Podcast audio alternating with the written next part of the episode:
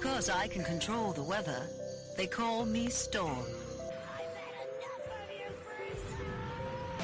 Serena, transform now! Welcome to This Week in Nerd News, your one stop shop for all of the pop culture you may have missed this week. Brought to you by the Black Nerd Problems Broadcasting Network. I'm your host, Mikkel Snyder. And I'm your host, Victoria Vertine. So, I'm to start this episode by admitting to everyone that I finally broke down and got Apple TV Plus, which took a lot more effort than I thought it did because I had to like resurrect my Apple's ID and my iTunes account to get access to it. But I've been greatly enjoying Central Park, even if I have some mixed feelings about one of their casting decisions. But it's been great, and surprisingly, I find myself looking forward to even more of their original programming. Specifically, they have an adaptation of Isaac Asimov's Foundation series, an adaptation of Min Jin Lee's Pachinko novel about a Korean family who migrates to Japan, and there's also a Time Bandit series, and that's like the nichest piece of content I think I've said here, because Time Bandits is an odd and old movie about dwarves who time travel with a child, and that's just weird. But the reason I'm excited about this was off of the strength of Mythic Quest Raven's Banquet, which, as we've discussed before, a workplace comedy about a video game company that still hits way too close to home, and I work in an unsexy practical software company. But the show showed crunch, the mistreatment of quality assurance testers, weird timetables and deadlines, and then just being at the mercy of upper management and creative directors and the wild whims that they had.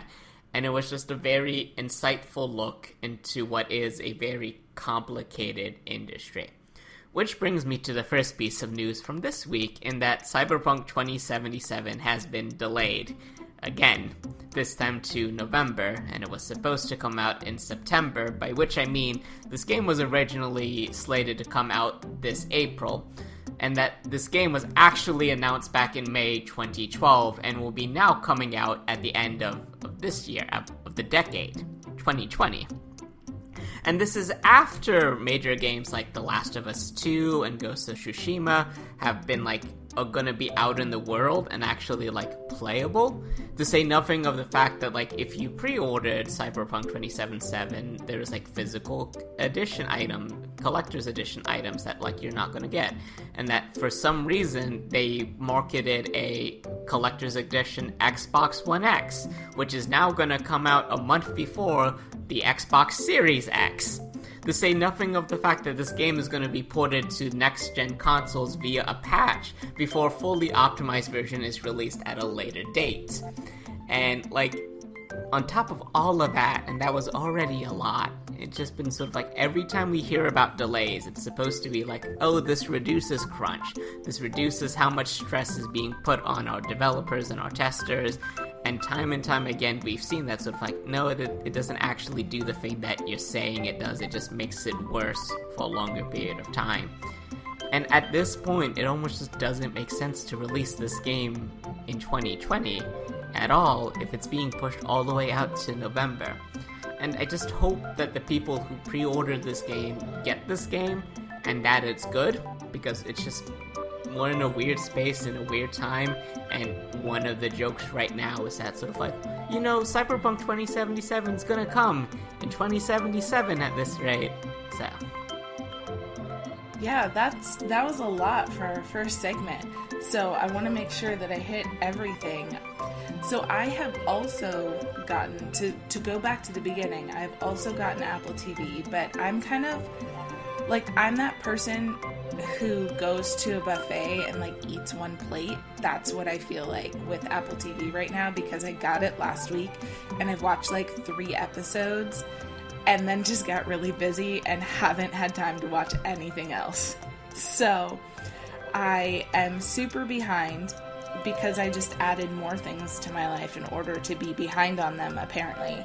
But I think I can hook it up to my Hulu. Like, I think you can match them, and that would make it easier for me to watch things. So maybe I'll attempt to do that this week and, like, get two plates at the buffet. But all of those shows sound really good, and I just wish that I had time to watch them all because I had not remembered the Isaac Asimov Foundation series for one, and that's one of my favorite book series, so I'm super excited. And yeah, I think it'll be worth it. I think that Apple TV might be worth it. As far as Cyberpunk 2077 goes, I didn't even read the whole announcement. I just read the first line that was like, we, you know, we don't push out like unready product. And I was like, oh, okay, it's delayed. I was like, yeah, that's fine. I don't need to read the rest. And I feel like, I feel like the best that they can hope for at this point is that they get like a cult following. It's gonna be kind of like how we view the Jetsons. Like, it's already gonna be retro by the time it gets released. it's it's gonna be like, oh, this is so cute that this is what they thought would happen in 2012 when we first announced this game. Yeah. Wow. That's wild to think about that in that Yeah. context. So I I think that that's the best they can hope for now, and I'm sure there will be some like die-hard stands who are like, no, this is amazing. But I also feel like there's going to be some weird documentary in 2030 about like the game that never was and it'll be cyberpunk 2077 so those are my thoughts on those things it will be interesting we'll get it eventually we'll see how it is eventually Eventually, with a couple asterisks and sort of like, you know, we don't like delaying our announcements about delaying announcements about delaying announcements. But, um, yeah gaming, coding is hard. And True. story. Very Next true.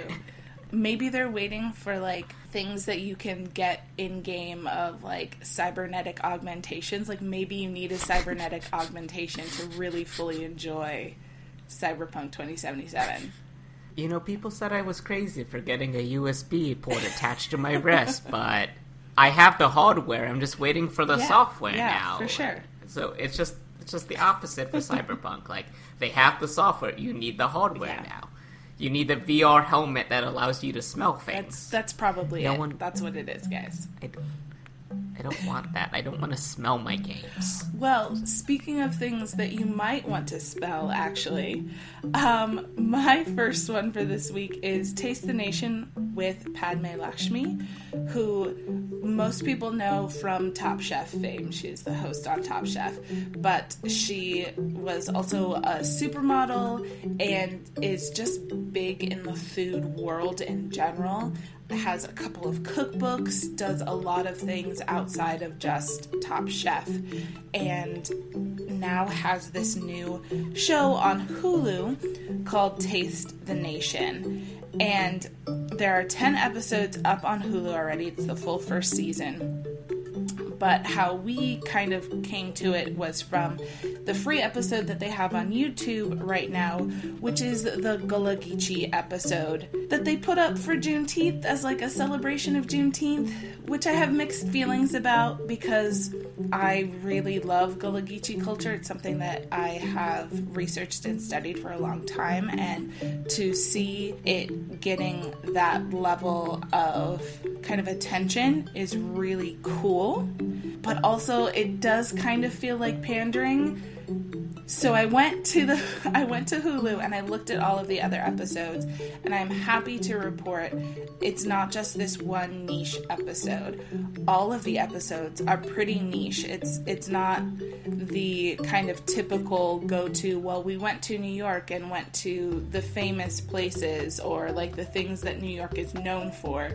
It seems like they really did try and go to places and foods that are really essential to the people who live there, but might not be known to people who don't live there. So they have an episode on indigenous foods, and they have an episode on Desi culture, and they have an episode. It's just, it really is, I think, digging deeper into what it means to be American food than a lot of the surface level shows that we get like this. So I'm super excited about that.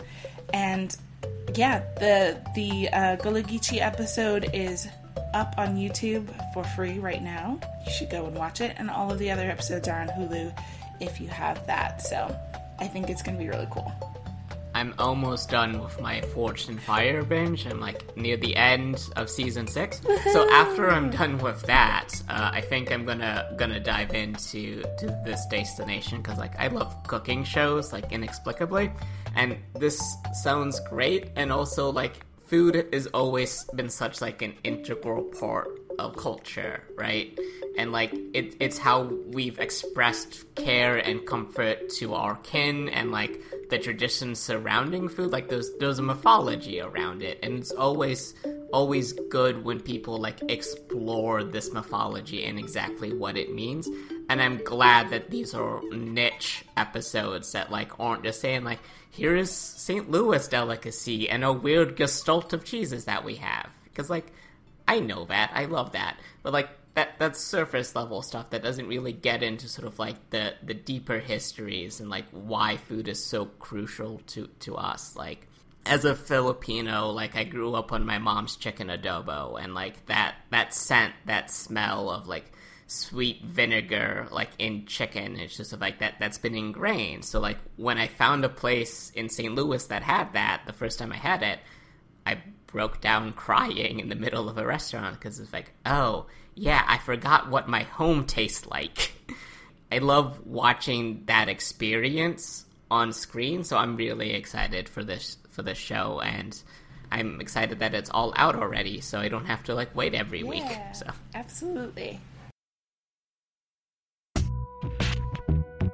We talk about Netflix shows a lot here at Black Nerd Problems. As much as we try, though, there's always a delay between our thoughts and what's on the screen. Wiretap has a solution for that. Wiretap is an extension that you can put on so that when you're watching Netflix, you'll be watching a movie or a show, and as you're watching, comments from other people will pop up. It's kind of like watching television with your friends, but they don't actually have to like be in the same place or time with you. It's a better version of live tweeting because you're not flipping between screens. Instead of going on Twitter to talk about what you've seen, you're staying on Netflix and you're talking about what you're seeing in real time on Netflix, and other people will see those comments as well. You can start a community that way. I can see Nicole talking about uh, what she likes on Sabrina the Teenage Witch, or what she doesn't like about Sabrina the Teenage Witch, and I can like or not. Can you dislike? I'm not sure. Well, it's Nicole, so I'm gonna like what she says anyway because that's Nicole. She's never wrong. I follow Omar, so I see all of his comments, and like I follow a bunch of other people from BNP, so I follow like Mikkel and Brittany and a bunch of our writers. So when I'm watching a show, their comments will pop up. It's not flooded though. Uh, when the comments pop up, it isn't like 16 at a time. It's who you want to see, and not many random people, unless those comments have been liked a lot. So some of you might enjoy. It's kind of tailored to you, but there is an algorithm to it that doesn't uh, make it feel like you're being bombarded or flooded like on another app that we might not mention here, Twitter. Uh, and so it, there's no bombardment with that. It's like pop up video, except your friends are the ones who are popping up. Their algorithm is actually really, really good because there's a couple people who um, I have never met before, but like I appreciate their commentary. and now I follow them and I can like thumbs up their comments and it makes sense. I'm like, I don't know you, but I really enjoy your humor. It's like when you're at a movie and in your head you're like, yo, you shouldn't have gone through that door. I told you not to go through that door. Like you're commenting like that. It's like live commentary with friends about, well, that was a stupid decision. Let me tell you why that was dumb. And these, uh, well, I got, I got like what, 58 characters, 120 characters. Let me tell you why that was a stupid decision in 120 characters. It is really like watching a movie or show with a living room full of people, except like you can just legit be in your underwear eating ice cream because they're not actually there, but all of their comments are there. That's how I watch shows with people when they're here or not. That's not, that's not what more people do.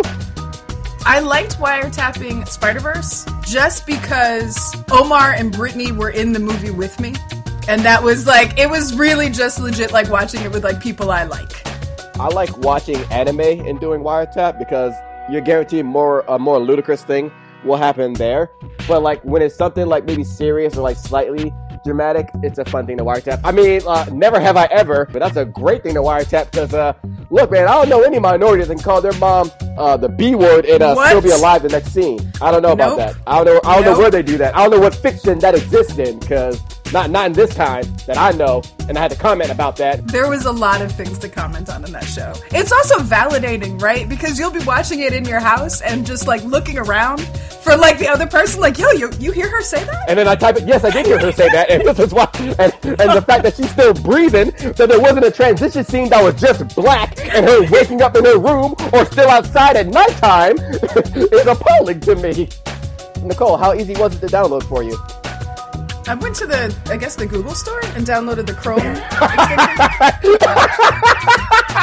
I love when Nicole's talking about something, even though she knows what she's talking about, she'll have like that upward inflection about it. And like, I'm not, ah, I think, I know I it was a long time ago.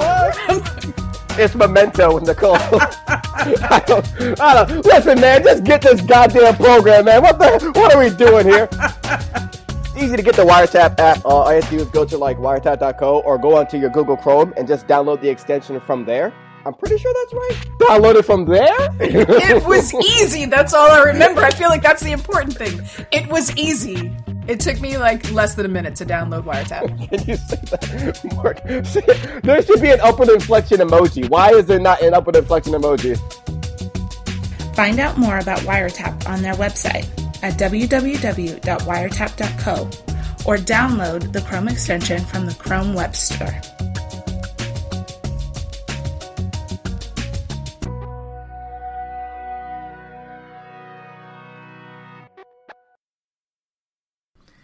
Uh, we don't know too much about this yet, but DC Comics did announce that on August 22nd they'll be hosting the DC FanDome, a free 24 hour global conference where they're showing off games, TVs, movies, and, of course, comics.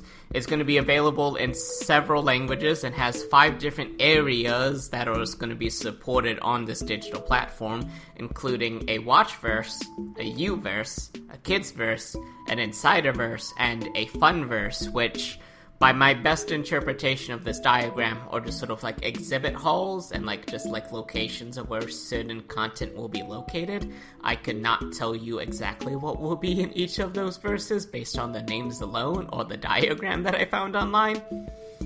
But regardless, it's an online conference that's free for all that people will be able to like see their favorite DC comic stuff on their own laptop and the biggest draw right now is that the FanDome is also going to be one of the first looks at the uh, Snyder Cut, which we've talked about. And if it turns out to be good, I will gladly admit that I was wrong. But I'm gonna. That's where I'm gonna stop and start there. I'm gonna watch it because I I love the characters, and that's that's about as much as I'm gonna say right now. For sure. Um, I'm excited for this because I think it's going to be the first really big virtual conference that we have in this space that kind of had enough time to be all it can be in the virtual environment.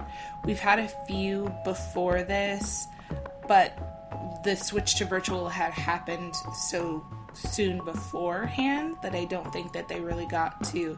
Not that they were bad by any means, but I, I think that the longer we're in this environment, the more we're going to see really cool things happening in the virtual space. And with DC money, I'm hoping that this will have will take advantage of a lot of the things you can do in a virtual environment that you don't get to do in a physical environment. I'm excited that hopefully more people will get to go to these types of things. Um, I believe Comic Con just announced that they are going to be virtual as well. So I think that it will be really interesting to see how this works. I hope we don't go like full Logan's Run where like everything is a hologram, but I think the general format will be interesting.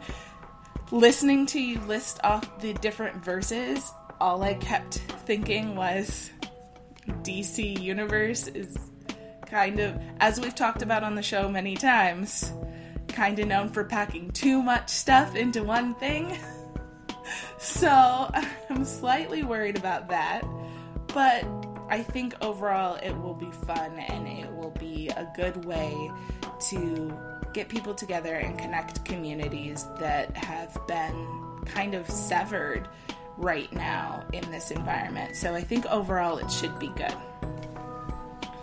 And I think to your point, I think you're right, where like a lot of the online cons transitioned into being digital, and this is being designed as digital. And I think, I think to the outsider, it's sort of like, oh, that that's the exact same thing. They have to do the exact same processes. Whereas anyone who's had to make any sort of educational plan knows changing your plans midway through is a pain.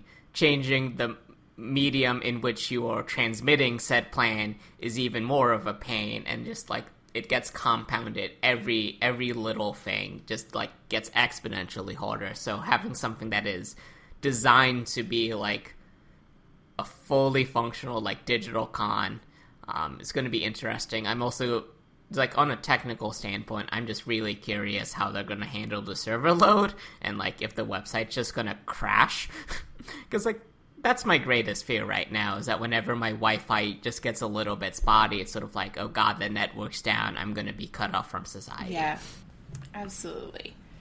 So I have a question for you. Mm-hmm. Do you have CBS All Access? I do.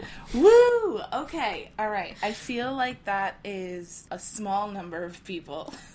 It is.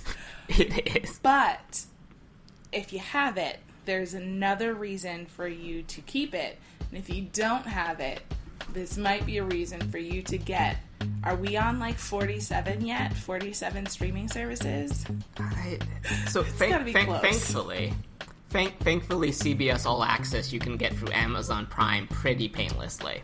Yes. Yes. So I'm still paying for it separately, but like Yeah. you know, you know. Yeah.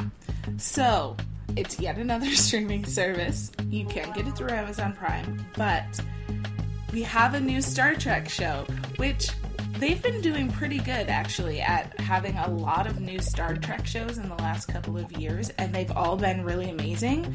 This one is animated and is kind of being billed as the first full on Star Trek comedy which makes sense. Star Trek has never really been a comedy as such. It is funny, but it has always been meant to be like a semi drama, right? Where they delve into deeper uh, content. And so this is, as it sounds, Star Trek Lower Decks. It's kind of a mashup of like Bravo's reality series Below Decks, where you get to see like what the crew on a cruise ship does or a fancy yacht. This is getting to see what the crew of a, a Starfleet ship does. I'm not quite sure if it's going to be more in that mockumentary realm where it's trying to be it's trying to come out as like a documentary series, a reality series, or if it's just going to follow kind of the regular Star Trek format but be on different content. Um, I could see either one of those things being really interesting. But I like the idea that it's going to be animated. The last Star Trek animated thing we had way back in the day was mildly terrifying. Um, so I'm hoping that this is a good kind of introduction of Star Trek back into animation. The writer, Mike McMahan, has actually worked on Rick and Morty, made very clear that this was not going to be a Rick and Morty type of comedy, um, that it was still going to be much more in the Star Trek realm, but it was going to be a comedy from from start to finish. So I think that that's really interesting as well.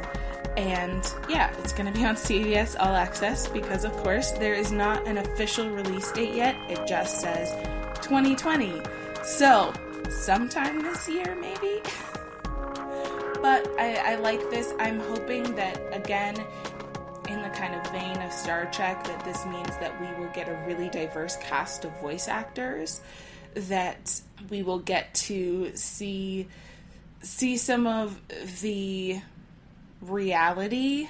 That sounds so weird when you're talking about sci-fi, but the reality of what life would be like for everybody else. Something that I think Star Trek is really, really good at doing is making it feel like real life. Like all of the, their situations feel like real life. And I'm also kind of hoping that they take some notes from The Orville, which is one of my favorite sci-fi shows that I didn't think I was going to like, and it turned to be out to be absolutely amazing. And I think that they they balanced that sci-fi versus comedy really well. And so I hope that they take some notes from that as well. I'm gonna I'm gonna sound like an advertisement for a little bit right now, but CBS All Access has some like really good content between Star Trek Discovery, Star Trek Picard, The Twilight Zone, which is also getting a second season sometime this year. The first season had its ups and downs, but they had some really good episodes. And for me, and very specifically like me, and maybe a couple other people, like they have The Good Fight, which also is just like a really good sequel series to The Good Wife, and it's great political satire that like I'm like one of four people that I know. No, that's not true. I don't know anyone else. I don't know anyone else. I just lie to myself that That's I, the I surely somehow- series, right? It is. Okay. It is. I know what it is. I've never watched it, but I do know what it is. That that's comforting. Every once in a while, a clip from the Good Fight will like circle its way out to like Twitter, and like not everyone realizes that it's coming from like a, a television show. So I always get a chuckle at that. But like it's also really good, and like what the, their opening episode of this season was sort of like the alternate reality, where like what if Clinton was president, and like like teasing at like what the ramifications would be if that was the case. Like what are the goods and bads that come out of that? Because it's a butterfly effect and like they think they handled it as well as any show can handle such a complicated topic. Um it's it's it's political satire. It it it used to be more lawyer and now it's just sort of like we live in a timeline where where you can't just be one thing anymore. Um to to the Star Trek series, which I'm excited that I still have CBS All Access for. Um, I'm glad that the writer specified that it wasn't going to be like Rick and Morty, because when I first saw the stills, my first thought was sort of like, is this going to be another like raunchy type show with like that same like era things? And like, I love Rick and Morty. That's not what I want when I'm watching Star Trek per se but the more I, I read into the article, the more I like saw what was being said. So like I can get behind this because slice of life on a giant ship is great. When I first started watching Star Trek as a kid, you know, like most kids, I didn't have a sense of like object permanent. So like I never really comprehended as a child that like that ship was not just the five people on deck Right. and that Yeah. there were like just hundreds of people living down below making sure that this ship functions. And like like child me so it's like oh big spaceship. And and child me didn't realize it's like oh that needs hundreds and hundreds of people to get that functioning properly. And we just see them like once maybe like every two days. And so like evacuate the lower decks. It's sort of Yeah. like why are we evacuate? That's just empty space isn't it? Yep. so it's like wait no no there are people there definitely people there Anytime they were like, how many people? 1,200. And you were like, wait, where? where are all of these people? No, th- there's only 10 people, and Yeah. all of you are on this deck, which is at the center of this giant disk, right? Yeah. So, the series sounds good. I like sci-fi comedies, and it, I, if it's more mockumentary, if it's more slice of life, I think either way, they have they have a really great universe and a really great concept of sort of like these are the people who aren't going out on the grand diplomatic adventures that alter the face of humanity. These are just people trying to keep a ship functional and doing their best. Absolutely. And I forgot to mention that it is set in the next generation universe or timeline, I should say.